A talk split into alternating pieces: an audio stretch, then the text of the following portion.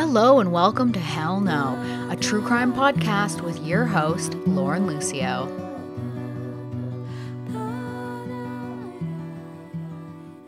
I hope everyone enjoyed the October episodes.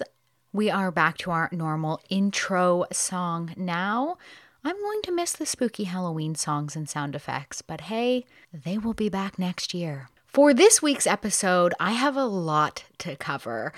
And it will be a two parter because of the sheer amount of vital information in this case. But first, I want to start this episode off with an old saying To hate someone is like drinking poison and hoping they die. Meaning, hate is toxic. And by holding on to that feeling for someone, you are only hurting yourself. In this two part episode, we are going to explore both hate and poison. So let's just dive headfirst into this case. 1988, Alturas, Florida. Pye and Peggy Carr receive a letter in the mail. This letter was not a warm welcome to the neighborhood saying, Hey, I hope you and your family are happy in our community, and here's some fresh oranges from our orange grove.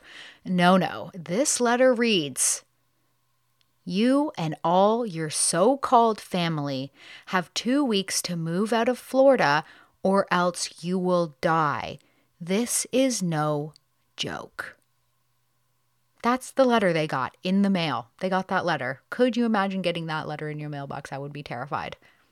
This letter wasn't signed or handwritten. It was typed on a piece of yellow paper, and some sources say it was a post it note, which I'm just imagining somebody using a typewriter and typing on a post it note that letter. It's a very weird. It's a very weird mental imagery. Uh, it was addressed to the father in the family, Pye, and it had the family's address on it. Pye's name was misspelled P I E. His spelling is P Y E, short for, and I may get this wrong because I've never heard this name before, Parirlands, which, again, I'm not sure if I'm saying that correct, which is probably why he goes by Pye. The family knew it wasn't someone who knew them well enough to know how to spell his name, so they could kind of conclude that right away. Uh, of course, there was no return address on it. I mean, that would have been silly of the sender to do that. Uh, so it was mo- most likely it wasn't mailed, but hand delivered to their home, which just adds that extra layer of creepiness. But who wanted them gone so badly and why? Pye and Peggy had married about seven months earlier and they blended their families together. Pye entered into the marriage with his 16 year old son, Travis, and his 18 year old daughter Tammy, kids from his previous marriage, but new to the home. So they had all lived in the home previously. Pye got divorced. Uh, and then he met and married Peggy. So, new to the home was his wife Peggy, her 17 year old son Dwayne, her daughter Sissy, who I didn't get an exact age for, but if I were to guess, I would say early 20s, and Sissy's two year old daughter, who also lived at the home with them. Peggy also had another son named Alan, but he didn't live with them as he was in Tennessee living on a Navy base. When Pye and Peggy received this letter, they talked about it with some of their kids, and everyone just kind of laughed it away, and they weren't really threatened by it. They didn't see this as a real threat. They didn't know what it was all about, and they didn't have any enemies of that caliber, if any at all. In an interview, Peggy's son Dwayne says the family wasn't perfect like the Brady Bunch, uh, and they did have some troubles at home with arguing and fighting. I mean, you have all these teenagers living together, there's bound to be some feathers ruffled. But the teens weren't the only ones with a turbulent relationship. Six months into Peggy and Pye's marriage, Pye would often call home telling Peggy he would have to work late at the mine he worked at, and Peggy began to get suspicious. One night, Pye called her and told her he couldn't make it to the dinner that they had planned with his sister, Carolyn, because, oh no, he suddenly had to work late again. Peggy thought, mm, this is getting weird, and I'm going to drive to his work and I'm going to see what he's doing. When Peggy and her daughter Sissy drove over to Pye's work, they noticed everything was quiet at the mines. There was no other workers there. The parking lot didn't have workers' cars in it. but it did have Pye's car in the parking lot, and beside his car was the car of his ex girlfriend. Dun, dun, dun. Yeah, okay, we all know what that means. Peggy knew too. Peggy knew what was happening. She knew Pye was having an affair, and it hurt her greatly. So much that she took her kids and moved into a cheap motel down the road from their home that night. She didn't bust into Pye's office or try to find him on the mining site and be like, gotcha, motherfucker. No, she was like, I'm gonna go home, I'm gonna pack all my shit, I'm gonna pack up my kids, and I'm gonna move down the road to this motel and let him come beg for me back. And that's exactly what she did. Pye came home and he found a note that Peggy had left him, reading that she loved him deeply but couldn't stay in a relationship where she wasn't loved back. Pye somehow won Peggy back. I don't know how he did it. It didn't really I didn't really get details on what he said or whatever, but he did win Peggy back and everybody moved back into the home a few days later. That same weekend Peggy moved back in, Pye left for a hunting trip. This is kind of weird to me because he just won his wife back, who he was so close to losing. He's having this affair, he wins her back she moves back in and then he says hey actually i had a, a pre hunting trip planned and i'm still going to go on that and he did so he up and goes on this trip this is going to look very suspicious later on if you're like me then you're probably thinking hmm, I think we might have a suspect for who the note writer is. Could it possibly be the woman Pye is having an affair with? Mm, that's what I first thought. Sunday morning of that weekend, which was October 23rd, 1988, Peggy went to work at the diner she waitressed at. Bright and early, she gets up, she goes to work. Would have been a nice, fresh Florida morning. She would have been driving through orange groves, zesty, zest would have been in the air, that delicious smell of oranges. I love the smell of oranges. So she drives to work and she gets there early because every morning she likes to sit with her favorite customer, drinking coffee and smoking cigarettes before her shift started. It was like her morning ritual, which I love. That just sounds so peaceful. She felt very unwell and started to think she was having a heart attack. And she told her friend this. And having been a medic in the army, he assessed her skin tone, uh, her breathing, her heart rate, and told her she wasn't having a heart attack. And he was right. But still, Peggy had pains in her chest and she was just feeling really terrible. Her legs were aching and her hands were numb. Her friend told her, Look, Peggy, your nail beds are pink, which means you are not having a heart attack. Which that's something I had never heard before, but it makes sense because if I were to guess, I would say it has something to do with the circulation of your blood in your body. If your nail beds go like a white color, maybe. I don't know. I'm not sure what color they would go if you're having a heart attack, but definitely not pink. And her nail beds were pink. Peggy still started work at 7 a.m. and worked until lunch, until her daughter Sissy came in, uh, because Sissy also worked there. And she told her mother to go home and get into bed after Peggy had told her how bad she was feeling.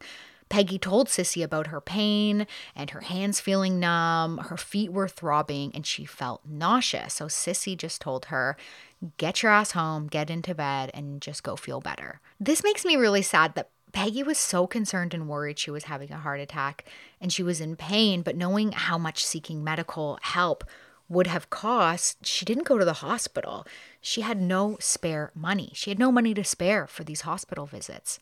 So Peggy went home and she got into bed to try and sleep off her pain, but it just kept getting worse. Pye got home later that night from his trip and saw Peggy was in rough shape and called his sister Carolyn, who was a nurse, and she came over to check on Peggy's blood pressure, breathing, and vitals, but she seemed all good. There was no signs of a heart attack.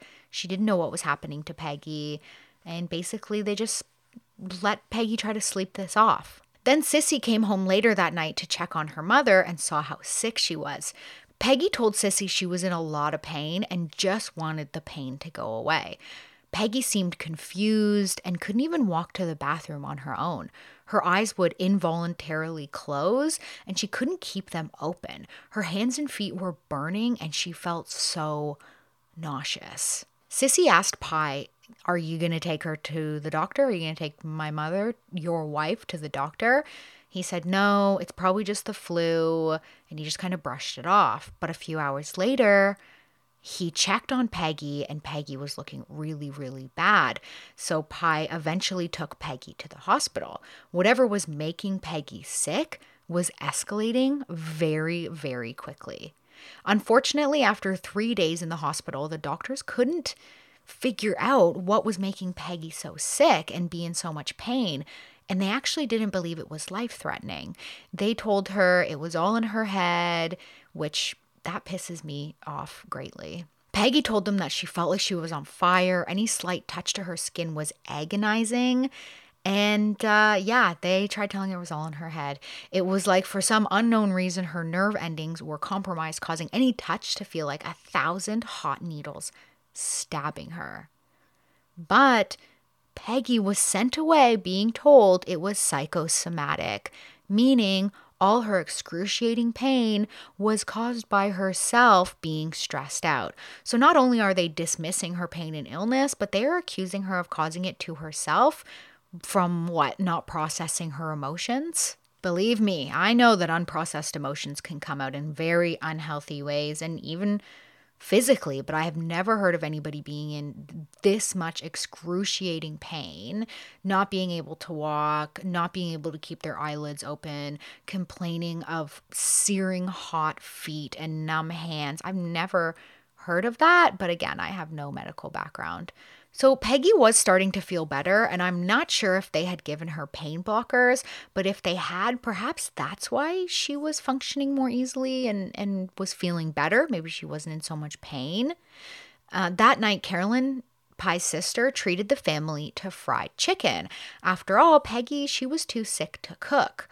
The fried chicken was served with Coca Cola the family had in the kitchen in sealed glass bottles. Carolyn wanted Peggy to keep up her fluids, so she did so by serving Peggy this Coca Cola. And the rest of the family, most of the family, drank this Coca Cola as well. The next day, Peggy's illness took a terrible turn, and she couldn't move from her bed. Her eyes wouldn't stay open, and she was in so much pain and very nauseous. So the symptoms are just carrying on. They're not getting better, they're getting worse. That same day, Peggy's son Dwayne and stepson Travis started to feel the same thing as Peggy. Dwayne and Travis complained about throbbing in their feet and terrible and just feeling terrible. At first they thought, "Oh, maybe they're hungover. I guess they had been drinking the night before." And they just kind of said, "Yeah, it must just be because we're hungover, but this feet thing is kind of weird." So they thought maybe it's just poor circulation. So one of them actually went for a run to try to get his circulation flowing again, but nothing really worked. Sissy checked in with her mother that morning and saw how bad she was doing again. And while at work that day, Sissy confided in a coworker that she suspected her stepfather Pye might be trying to kill her mother. This is something Sissy would think for a long time. That night around 7 p.m., Pye called an ambulance to come get Peggy, because she was worsening and it was looking critical. At the hospital, doctors couldn't figure out what the hell was happening. I guess their last theory of it being psychosomatic wasn't looking so good now. Still, they found nothing in the blood test that was giving them any answers. But not all is lost because a good doctor finds himself assigned to see Peggy. 38 year old Dr. Holster, who specializes in nervous system disorders, saw Peggy and listened to her every word. She told him her feet felt like they were on fire. He examined her closely and thoroughly. He noted that she had ulcers in her mouth, coated in a whitish plaque. Both sides of her face were weak. Her eyelids wouldn't stay open, and she was extremely sensitive to touch. All this told him something none of the other doctors knew. By this time, Pye had told the doctor about their two sons also showing the same symptoms, and this alarmed the doctor greatly. And Dr. Holster told Pye, Bring those boys in. Get those boys in now so I can look at them and inspect them as well. The doctor had an idea of what was happening and suspected a toxin or a poison had been leaked into the family's home somehow, possibly by the house being sprayed for pests or chemicals used in the orange groves near their home leaked into their drinking water. So, first he had to find out what exactly they were dealing with and ordered tests on Peggy's blood to see if anything like arsenic, lead, or mercury showed up. But he also ordered a very rare test that isn't common practice because Peggy's symptoms matched with the signs of a very rare and hard to get poison that doesn't show up on basic lab tests and has been totally banned since 1972 in America. The reason Dr. Holster knew about this poison and the symptoms was because he read about it once in a medical textbook and he remembered it. This is a good doctor. The special test was to see if the poison in Peggy's body was thallium. If you're forensic files junkie, you know exactly what I'm talking about.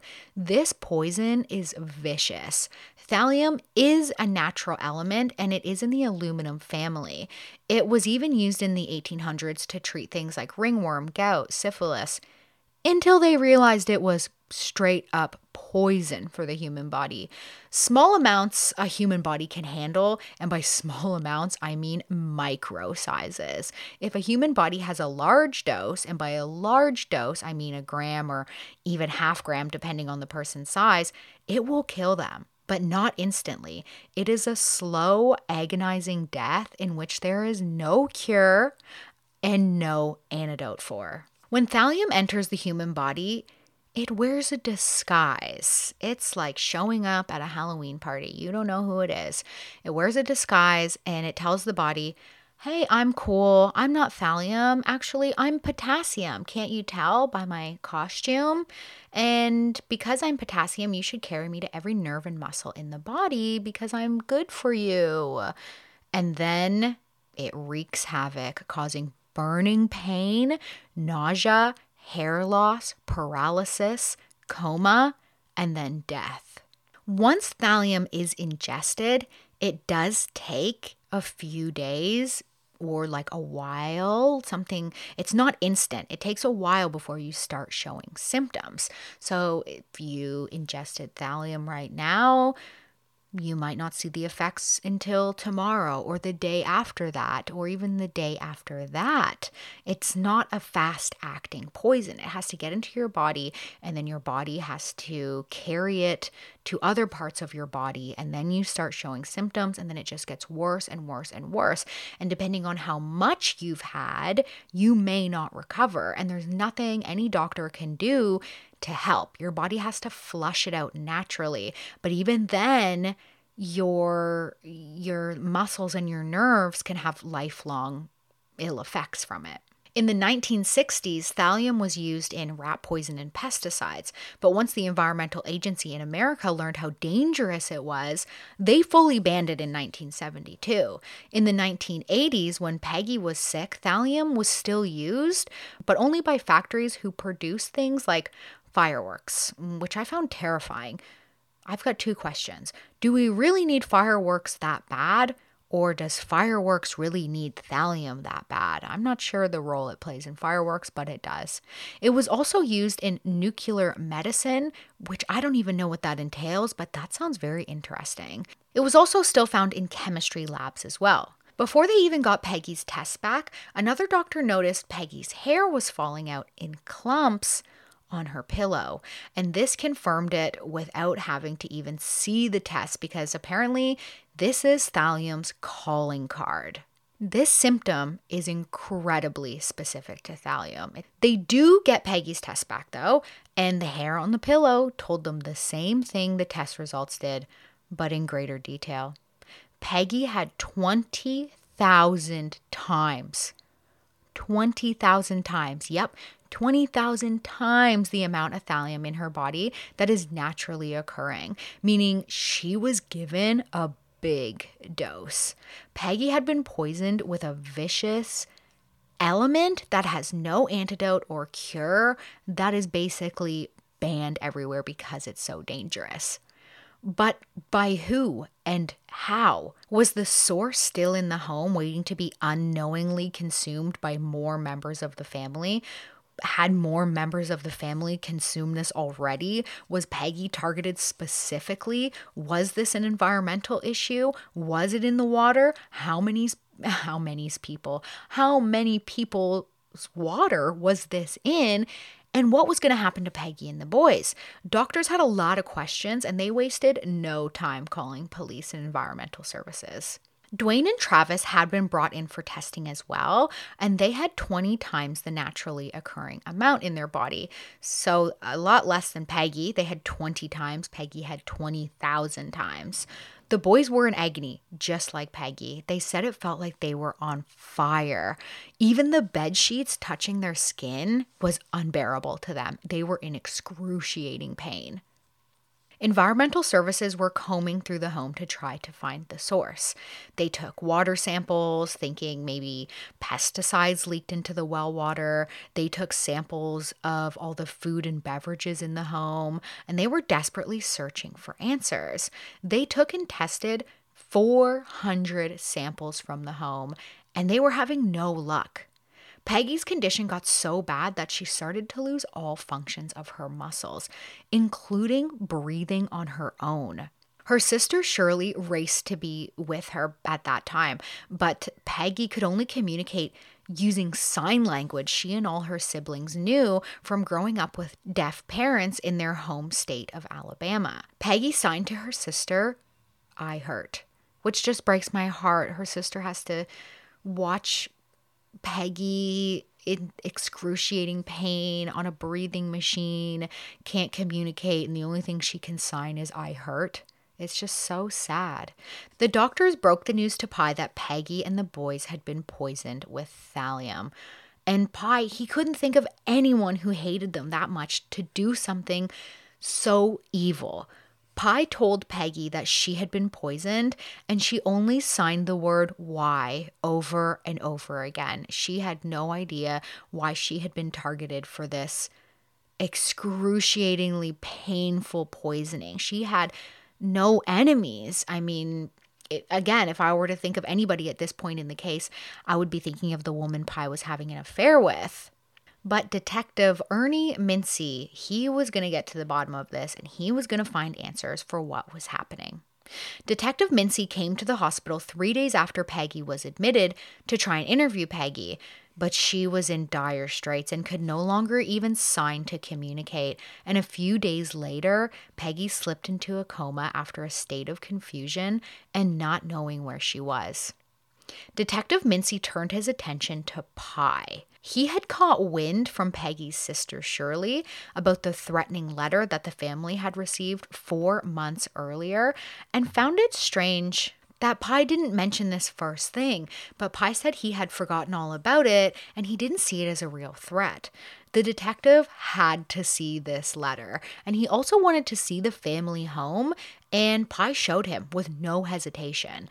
To Detective Mincy, it seemed like Pye wanted all of the answers. He was just as invested in finding these answers. He was not hiding anything. He was like, here's the letter, here's my home, please find answers. What the hell is happening? But I'm sure Detective Mincy thought it was strange that Pye was gone the weekend Peggy and the boys were poisoned, not to mention that affair Pye had had recently. Those are both huge red flags, but it didn't make sense that Pye would poison his own son. So he didn't narrow his vision to only Pye. He asked Pye if they had any troubles with the community or their neighbors. And aside from a few incidents of noise complaints, there wasn't any solid leads to go on, nothing that would cause or like scream motive for murder. Detective Mincy teamed up with a homicide detective named Paul Shale this is how convinced they were this was no environmental accident. And not every, like all those samples they took from the home hadn't been tested yet. And here he is teaming up with a homicide detective because he's like, this stinks of murder, attempted murder at this point. The two get busy questioning family members, learning all the details of the affair that Pye had on Peggy and how Peggy left Pye and lived in a motel for a while. And all of this, it was not looking good for Pye, especially since Peggy's ex husband Larry, who is Dwayne's father, told detectives he thinks Pye and Carolyn have something to do with it. Larry also tells them that when he went to visit his son in hospital, that he found Travis, Pye's son, because Dwayne and Travis were in the same hospital and Larry was visiting his son. But he also found Travis, Pye's son, screaming, Larry, help me. They are trying to kill me. And when Larry went into the room, he saw Carolyn and Pye were in their room with Travis. So, why was Travis screaming that his aunt and his father were trying to kill him? That is going to look very suspicious. Then, of course, up came the topic of life insurance. Larry said there was life insurance on both boys and Peggy, taken out on them by none other than Pye. Peggy's policy was for $80,000, and both boys had $60,000 on each of them. But this was a lie. There was this life insurance, it didn't exist. Detective Mincy discovered later that that didn't exist. He couldn't find any evidence of that. Only a $50,000 policy on Pye put on Pye by himself. So what's he going to do? Kill himself and then collect that? Doesn't make any sense. So there was a $50,000 policy on Pye that Pye had on himself. And then there was a $1,000 policy on both of his kids. So $1,000 sounds like it could have been a work thing even. It's not enough. It's it's not enough for motive. Larry also tells detectives that he witnessed Pye and his ex-wife having a conversation. A very weird conversation. Pye's ex-wife brought up the fact that Pye works at a mine that has two chemist labs. Where can thallium be found? In chemist labs. And his ex wife had asked him if they keep, quote, that shit, unquote, I'm assuming meaning thallium there. And Larry said that Pye told his ex wife to shut her mouth. Again, if this is true, not looking so good for Pye. To make it all worse for Pye, Detective Shale had a packet of rat poison tested that was found where? On the mining site where Pye worked, and it contained what? That's right, thallium because this rat poison was from Germany where it was still legal at this time to use thallium in rat poisoning. I'm not sure if it is now, but at that time it was. It was in a small silver tin with German writing on it. Why this mine was buying their rat poison from Germany, I have no idea who's ordering that, but they had it. The test showed that yes, thallium was in this rat poison, but also no, it was not the same type or kind of thallium that poisoned Peggy, Dwayne, and Travis. There was another test being conducted, and this one made Detective Shale a little bit suspicious of another family member and potentially cleared Pye as a suspect. Tests were run on everyone in the family, and everyone except for one person had significant amounts of thallium in their body, including Pye, Sissy, and Sissy's two year old daughter, but not Pye's daughter, Tammy. Sissy and her two year old daughter did have toxic levels as well, but somehow evaded sickness, which I found interesting, and I wonder why they showed no symptoms. But Tammy, Tammy had zero thallium in her system. To detectives, this looks like something that might happen if you're the poisoner. Everyone around you could have poison, but you, because you know where the poison's coming from. So I guess that's their line of thinking on that, which I mean, it tracks. The environmental test cleared the drinking water and the orange grove fields surrounding the home, meaning this was for sure no accident. And it didn't seep into their home on accident. But the question remains where the hell did this thallium come from? And how did it make its way into everyone's system in the home except for Tammy's? Just before Detective Shale got pulled from the case, because, oh yeah, he gets pulled from the case because apparently this is kind of juicy details. Apparently, his wife had gone on a date with Pye a long time ago, before she was married, and Detective Shale's supervisors or higher ups, they thought that he shouldn't be working on the case as it could make him bias in some way towards Pye. I mean, that also makes sense. So before all that happened, Detective Shale did a final sweep of the home for possible contaminants and discovered something that hadn't been tested yet. I mean, they take they took 400 samples from this house and he found something that hadn't been touched. He found empty glass Coca Cola bottles the family had drank the night they ate that fried chicken. Those bottles had not been collected and tested. There was four empty bottles, one broken, with three still remaining full and unopened. Those empty bottles were sent off for testing and the full ones left in the home. December 2nd, the lab tested the Coca Cola bottles and bingo, loaded with thallium. Even though the bottles were empty, they managed to get a sample of a sludge like substance from the bottom of the bottles, and it was toxic levels. The lab notified Detective Mincy at 4:45 p.m., and he was relieved they found one answer out of a long list still remaining. But now they knew what was contaminated and where the thallium was in the home and how it got into the system of the family. He recalls there were full bottles remaining in the Carr home belonging to the same eight pack, and he needed to get those bottles out of the home and have them tested and examined, which he did immediately that same evening. He also had some questions for Pye, like where the hell did these Coca Cola bottles come from? Where did this eight pack of glass Coca Cola bottles come from with the metal twist off? What are they, metal, aluminum? I'm not sure. You know what I'm talking about, like a beer bottle cap. They had those kind of caps on them, which you would think would be tamper proof. Pye tells him he didn't know. He just assumed Peggy bought them. And he remembers seeing them in the home right around the time Peggy and the boys got sick. A pregnant crime scene technician came to process the scene and take photos of the Coca Cola, but she refused to touch them or bag them in fear the poison would seep into her skin and harm her unborn baby. That's how toxic thallium is. It can just by touching something that has thallium in it, it can absorb through your skin and cause serious damage. This discovery raised a horrifying question. Were these bottles poisoned at the Coca Cola factory? And how many bottles had been poisoned, if so? The remaining bottles were hand delivered to an FBI lab in Washington by Detective Mincy himself. The bottles had no evidence of being tampered with, and the fluid inside looked completely normal to any other Coca Cola, but it was far from your average refreshing beverage. This is one Coca Cola you don't want to share with a friend.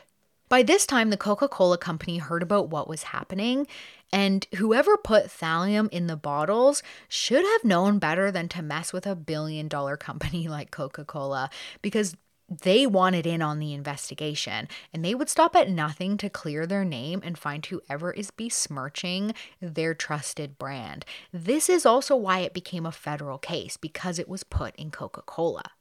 Coca Cola executives traced the tainted Coke bottles back to the Tampa, Florida bottling plant, where detectives then went to observe the process and concluded it was most likely impossible the thallium was mixed in during bottling. Therefore, they stopped looking at the plant. They concluded it was most likely the bottles were tampered with after production. But when and by who? Detective Mincy got the results back from the FBI about the full bottles of Coca Cola, and just as he suspected, they were rife with thallium. Each bottle contained enough thallium to kill an adult, depending on their weight. And Peggy was a tiny woman weighing 105 pounds, or if you do kgs, 47 kgs. It wasn't unlikely that if she drank only one bottle, it would be enough to kill her. So, whoever did the poisoning, they did their math as well. The FBI also examined the caps and like the bottle caps of the Coca Cola bottles and discovered under a strong microscope that the bottles had been opened and reclosed, meaning someone meticulously pried open these caps, drugged the sodas, and then put the cap back on in such a way it was impossible to see with the human eye. The FBI had zoomed in on the bottles using a scanning electron microscope at times 100, and only then they saw the tampering evidence. That's how minuscule it was. That's how skilled whoever did this was. That's how patient they were. This is scary. If normal thallium is dumped into Coca Cola, the cola has a reaction and will change color, and it will be visible that something isn't right with the drink. But whoever did this knew how to stabilize thallium using another chemical so it doesn't affect the drink at all, not in color or taste or carbonation. Detectives and the FBI knew they were looking for someone smart, and it wasn't going to be easy to catch them. Whoever they were looking for was a professional when it came to planning, poisoning, and chemicals. FBI profiling wasn't exactly in early days, but it wasn't completely refined either. A man named Bill Hagmaier worked on this team in Quantico and had a very established career, including getting confessions from serial killers such as Ted Bundy, Bill Hagmaier was one of the best profiles the FBI had, and he was assigned to write the profile for this case. And I love a good FBI profile, so let's take a look at what characteristics they thought the poisoner has. These guys are good, and sometimes they can even predict what color, make, and model of vehicle a criminal has just by looking at their crime. It this oh man, it always interests me to hear these profiles. So, Bill stated that although poisoning is typically a feminine crime, this was not a woman who committed this. He believed it was a white male, mid 30s, educated, smart, did not like head on confrontation, and is passive. He is organized, watches violent movies, fantasizes about murdering, but he's a coward. The poisoner showed incredible patience by selecting an eight pack of Coke instead of a large bottle, meaning they took their time carefully removing the caps and putting them back on. Also, tracking down thallium would have taken patience, and it was carefully selected instead of a instead of choosing a more readily available poison. But the poisoner knew thallium would kill them slowly. There was no cure. And by the time they all started dying, the evidence would be long gone. But that is where the poisoner was wrong, as the Coca Cola and the bottles still remained in the home. They did not get drank and then thrown into the garbage and then taken away by the garbage truck, which I'm sure is what the poisoner would have wanted. That didn't happen. The family did not consume the Coca Cola as quickly as the poisoner would have predicted. The poisoner also knew the family's schedule and knew when they would be home and when they wouldn't be. He also knew that Coca Cola would be brought into the home and consumed without question. He had been watching them, getting to know them, and taking his time. Bill also says that they should look for past threats because poisoners leave a trail of threats. Bill, he didn't even know it when he said it. He didn't even know anything about that note the family had received four months before the poisoning. He had no idea, and he predicted it. They're like fortune tellers, but like you don't want to hear their fortune, but you do because it will bring justice. Justice. Wait, there's something there justice tellers. they're not fortune tellers, they're justice tellers. So, had the poisoner been planning this for four months? Find who sent the note, find who sent the poison. Bill asked them to see who can see the Carr's family home or where it can be watched from. Can people see the Carr's family home from their home? Can it be seen from the road? Could people be in the orange grove watching the home? Who can see it and from where? Police had a few suspects in mind and had been questioning them, such as the Carr's neighbor, Diana Carr.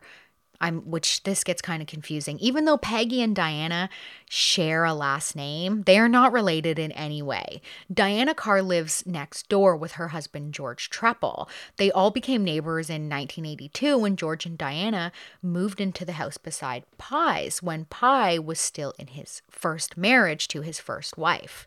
These were the neighbors who had complained about noise, and Peggy and Diana had even gotten into a little spat on the front lawn over the teenage boys, Dwayne and Travis, playing their radio too loud when they were washing their trucks. It got a bit heated, and the two were yelling at each other just days before the mysterious poisoned Coca Cola showed up at the Carr family's home. And although detectives thought a small spat between neighbors over noise wasn't a reason to suspect someone of poisoning, they had to check it out. After all, Diana Carr did live next door. She would have a full advantage point uh, watching the family. She would she would know things about them. Diana had started the fight by yelling she was going to call police and ended the yelling match with Peggy by walking away saying, quote, you aren't going to get away with it, unquote, and a whole lot of other words in between. It sounded like a very heated battle. They never had any luck tracking down George, Diana's husband, as he always seemed to be out working or away. He didn't seem to be home a lot, but they did manage to find Diana at her work. Now let's talk let's talk a little bit about Diana. So Diana, an orthopedic surgeon, and also has a master's degree in chemistry, was questioned in her office by Detective Mincy, and she did not hesitate to tell him about the fight her and Peggy had. She didn't she didn't seem to hide any of this. When asked if they have thallium in her medical practice, she said no, she doesn't need it for her line of work, although she had read about it once in a murder mystery novel. Detective Mincy wasn't all that interested in Diana as a suspect, but he had to cross her off the list. Honestly, she seems like the perfect suspect to me, but Diana, she didn't fit the FBI profile. Diana faced her problems head on. She wasn't passive at all. She does know chemistry, though, and she is a doctor. So let's just put that on the back burner for now. Other suspects on the list were Carolyn, Pye's sister. Carolyn heard rumors that she was a suspect because people were talking about it around town. Sissy was suspecting Pye and possibly Carolyn. People were suspecting people, okay? And Carolyn's name kept coming up. And Carolyn heard about this and she was devastated by this news.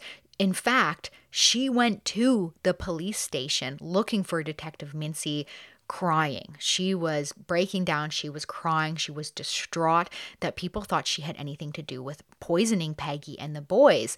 And when Detective Mincy talked to her, she seemed incredibly sincere in her interview. And after that conversation, whatever happened there, Detective Mincy he wasn't too interested in her as a suspect either. I mean, what would her motive be? Why would she poison her own family? But again, she's got a medical background, but her motive seems very weak, as in, there is none. Pye was on the list as well, obviously. But after the thallium was found in his system, he wasn't looked at any longer. That left one more person on their list, the only family member that had zero thallium in her system Tammy, Pye's daughter. Police questioned Tammy and discovered she didn't drink Coca Cola. She was on a diet. She only drank Diet Cola, therefore had never consumed the poison. And after questioning, they ruled her out as a suspect as well. Uh, they thought she doesn't have access to thallium. This is a very hard thing to get. She doesn't have the means to pry open these caps, get calculated dosages, mix it with another chemical that won't cause a reaction. Put the they just didn't think anyone in the family had the means to carry out this elaborate poisoning. Basically, at this point, police believed the poisoned Coca Cola bottles were specifically for the Carr family, which most of the family consumed the night of the fried chicken dinner. Peggy must have drank some even before that dinner, which is why she was showing signs sooner than everyone else. The reason why Pye had thallium in his system was because he was drinking bourbon and only mixed small amounts of Coca Cola with his bourbon. So he had enough in his system to have abnormal levels of thallium, but not enough to make him sick or show symptoms. The rest of the family, except for Tammy, drank the Coca Cola, but Peggy had the most, which is why she was the sickest. Dwayne and Travis drank the second most. Sissy and her daughter had only a little bit, and again, Tammy had none because she was drinking Diet Cola. But who hates the family that much to try and kill them all, including the two year old little girl who lived there? This is where I'm going to end part one. I have a lot to cover in part two. Like, uh, we're going to talk about if Peggy recovers or if she ever comes out of her coma. What happens to Dwayne and Travis? Do they survive? And who do police suspect of the poisoning? This should only be a two parter, so hopefully I can get the rest of this case covered in the next episode.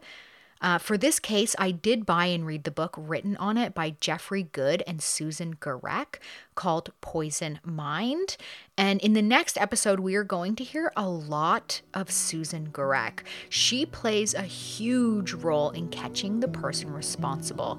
And we're going to talk about the lengths she goes to to get them. It is wild. Please remember to follow and rate Hell No on Spotify or whatever platform you are listening on. And I'm going to leave you on that cliffhanger. Uh, thanks for listening and see you next week. Bye. Don't Google this case. Wait for episode two. Thank you. Bye.